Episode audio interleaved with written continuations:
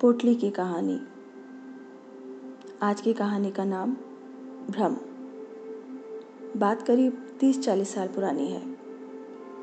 जोधपुर का रहने वाला बाईस तेईस साल का नौजवान शेखर अपने किसी काम से जोधपुर से जयपुर के लिए रवाना हुआ।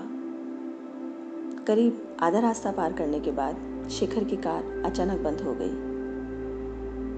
काफ़ी कोशिश के बाद भी जब कार चालू नहीं हुई तो शेखर ने सड़क पर अपनी मदद के लिए किसी को देखा।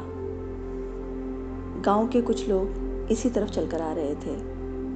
पास आने पर शेखर ने पूछा सुनो यहाँ आसपास कोई कार मैकेनिक मिलेगा? उनमें से एक ने कहा बाबूजी, यहाँ पास ही एक गैराज है। हम उसी तरफ़ जा रहे हैं। आइए आपको छोड़ देते हैं।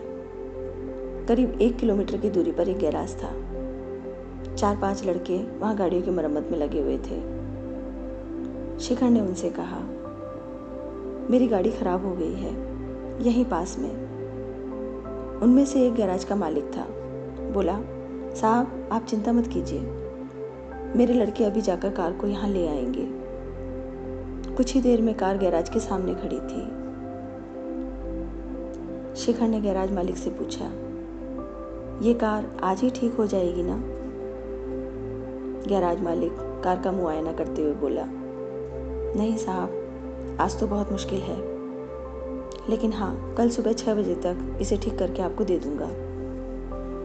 शेखर ने गैराज मालिक से पूछा, यहाँ पास में कोई होटल है जहाँ मैं रात निकाल सकूँ? गैराज मालिक ने कहा, नहीं साहब, कोई होटल तो नहीं, लेकिन यहीं पास में इसी सड़क पर थोड़ा आगे चलकर दाई तरफ़ एक गाँव है। वहाँ आपको रुकने की जगह मिल जाएगी।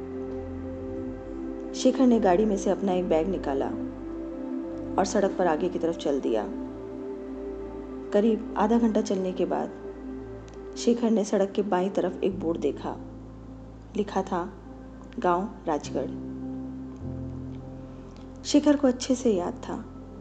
गैराज मालिक ने गाँव दाई तरफ़ बताया था। शिखर को लगा शायद गैराज मालिक से कोई गलती हो गई। शेखर गाँव में आगे की तरफ़ चलने लगा। थोड़ा आगे चलकर शेखर ने गाँव की चौपाल देखी, जहाँ गाँव के काफ़ी लोग इकट्ठा हो रहे थे। उनसे जाकर शेखर ने पूछा, आज रात रुकने की कोई जगह मिल सकती है यहाँ? मेरी कार खराब हो गई है।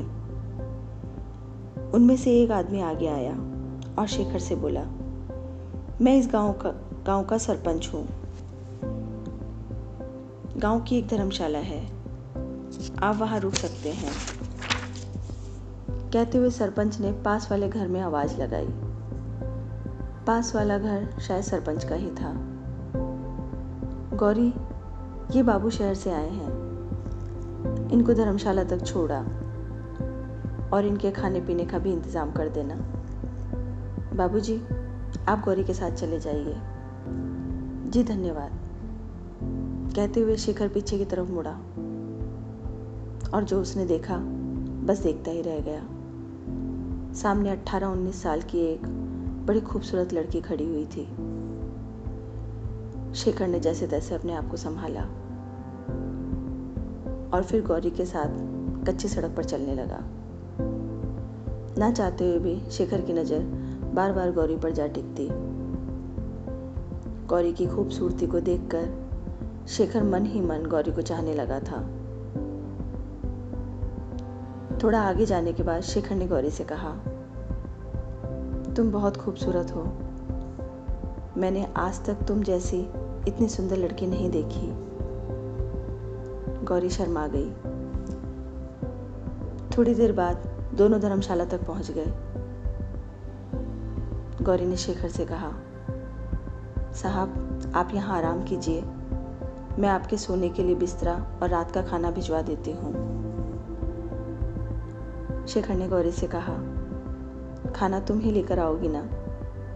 मैं तुम्हारा इंतज़ार करूँगा। गौरी मुस्कुराते हुए कच्ची सड़क की तरफ़ चली गई। अंधेरा होने लगा था। शेखर बड़ी बेचैनी से गौरी का इंतज़ार कर रहा था। कुछ देर बाद सामने वाली कच्ची सड़क से किसी के पायल की आवाज़ आई। शेखर ने देखा, गौरी खाने की थाली अपने हाथों में लेकर आई थी। खाना खा लीजिए बाबूजी, नहीं तो ठंडा हो जाएगा। शेखर ने गौरी से कहा, मुझे लगा तुम नहीं आओगी। आती कैसे नहीं बाबू? आपने जो बुलाया था। शेखर ने आगे बढ़कर गौरी का हाथ पकड़ लिया। दोनों एक दूसरे में इतना खो गए कि वक्त का कुछ पता ही नहीं चला। गुस्से भरी तेज आवाज़ में किसी ने गौरी का नाम पुकारा। वो सरपंच की आवाज़ थी। गाँव के सभी लोग शेखर और गौरी के सामने खड़े थे और गुस्से से शेखर को देख रहे थे। सरपंच ने शेखर से कहा बाबूजी, अगर अपनी भलाई चाहते हो तो इसी वक्त यहाँ से चले जाओ। शेखर ने सरपंच से कहा, आप गलत समझ रहे हैं। मैं गौरी को पसंद करता हूँ और उससे शादी करना चाहता हूँ। ये सुनकर सभी गाँव वाले गुस्से से शेखर की तरफ़ बढ़ने लगे। लेकिन सरपंच के हाथ के इशारे से सभी रुक गए। सरपंच ने शेखर से कहा अब अगर थोड़ी देर भी यहाँ रुके तो ज़िंदा वापस नहीं जाओगे। गाँव के कुछ लोग शेखर को ज़बरदस्ती गाँव के बाहर तक छोड़ आए। शेखर काफ़ी देर तक वहीं खड़ा रहा। उसे गौरी की चिंता सता रही थी। अब उससे रहा नहीं गया। और उसने गौरी से मिलने का फैसला किया। रात के अंधेरे में छुपते छुपाते वो गौरी के घर तक पहुँचा। खिड़की से झाँक कर देखा। गौरी चारपाई पर लेटी रो रही थी। शेखर ने धीरे से गौरी को आवाज़ लगाई। गौरी भागते हुए शेखर के पास आई। घबराते हुए शेखर से बोली, बाबू, आप यहाँ क्यों आए हैं? अगर किसी ने देख लिया तो आपको ज़िंदा नहीं छोड़ेंगे। आप इस गाँव के लोगों को नहीं जानते शेखर ने गौरी का हाथ अपने हाथों में लिया और कहा, गौरी क्या तुम भी मुझसे प्यार करती हो? गौरी ने गर्दन झुकाते हुए हाँ कहा। इसीलिए बाबूजी, मैं आपको यहाँ से जाने के लिए कह रही हूँ। आपकी भलाई इसी में ही है, शेखर ने कहा। मैं तुम्हें छोड़कर कहीं नहीं जाऊँगा। चलो मेरे साथ। हम यहाँ से कहीं दूर चले जाएँगे। गौरी के पास भी कोई रास्ता नहीं बचा था। वो शेखर के साथ चलने के लिए तैयार हो गई। दोनों गाँवों के बाहर जाने वाली सड़क की तरफ़ चलने लगे। गौरी ने शेखर से कहा, हमें किसी भी तरह सूरज निकलने से पहले इस गाँव से बाहर जाना होगा। शेखर ने गौरी से कहा, तुम चिंता मत करो। गाँव के बाहर वाले गैराज में मेरी कार खड़ी है। हम उसमें बैठकर कहीं दूर निकल जाएँगे। गैराज तक पहुँचते पहुँचते सुबह के छह बज चुके थे। गैराज वाला शेखर का ही इंतज़ार कर रहा था। शेखर को देखकर बोला, साहब, आपकी गाड़ी बिल्कुल ठीक हो गई है। शेखर ने आगे वाली सीट का दरवाज़ा खोलकर गौरी को बिठाया। फिर अपना बैग डिक्की में रखकर ड्राइविंग सीट पर बैठते हुए गौरी को देखा। गौरी वहाँ नहीं थी। शेखर घबराकर गाड़ी से बाहर निकला और चारों तरफ़ चिल्लाते हुए गौरी को ढूँढने लगा। गैराज मालिक बड़े आश्चर्य से शेखर को देख रहा था। उसने शेखर के पास आके उसके कंधे पर हाथ रखा और पूछा, क्या बात है साहब? आप कुछ परेशान लग रहे हैं?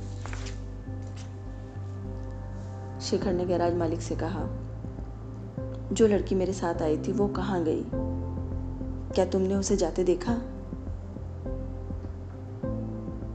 कौन सी लड़की साहब? आप तो अकेले ही यहाँ आए थे। आपके साथ कोई नहीं था। आप मुझे पूरी बात बताइए। शेखर ने गैराज मालिक से कहा, सड़क के बाई तरफ़ जो तुमने गाँव बताया था, रात को मैं वहीं था। गौरी वहीं से मेरे साथ आई थी। वो उस गाँव के सरपंच की बेटी है। कैराज मालिक कुछ डर गया और शेखर से बोला, साहब, मैंने बाई नहीं, दाई तरफ़ गाँव बताया था। बाई तरफ़ कोई गाँव नहीं है, लेकिन 20 साल पहले था, नौटंकी वालों का गाँव। गाँव के सभी लोग नौटंकी दिखाने का काम करते थे। एक बार सभी लोग इकट्ठा होकर बस में बैठकर पास वाले कस्बे में नौटंकी का खेल दिखाने गए। आते समय बस का एक्सीडेंट हो गया। सभी लोग मारे गए। पूरा गाँव वीरान हो गया। तभी से ये चलता आ रहा है। उन सभी के भूत आज भी आने जाने वाले यात्रियों के साथ नौटंकी का खेल खेलते हैं।